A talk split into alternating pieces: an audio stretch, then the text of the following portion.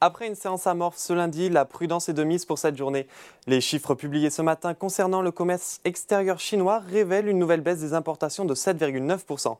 Malheureusement, ces données ont un impact négatif sur les entreprises opérant dans le secteur du luxe. Puis d'un autre côté, l'appréhension domine à la veille de la publication des données mensuelles sur l'inflation américaine. C'est donc le rouge qui est à l'ordre du jour. Le C A C quarante baisse de zéro virgule cinquante-neuf pour cent vers les sept mille trois cent quatre-vingt-dix-sept points dans un volume d'échange de trois milliards d'euros à la clôture. Du côté des valeurs, parmi celles en hausse, Téléperformance se distingue et progresse de un virgule quatre-vingt-douze pour cent.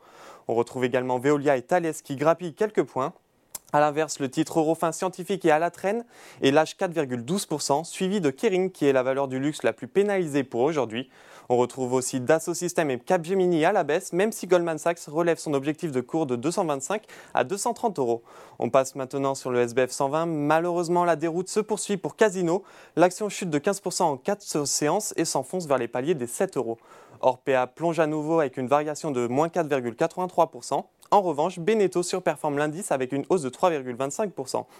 Puis on retrouve aussi Score et Solutions trente qui sont bien orientés. Enfin, on termine par les marchés américains. À la clôture parisienne, les indices outre-Atlantique se négocient à la baisse. La question du plafond de la dette U S tracasse un peu les marchés. Mais les chiffres sur l'inflation préoccupent les investisseurs car toute surprise à la hausse de celle-ci renverrait les faucons de la fête sur le devant de la scène.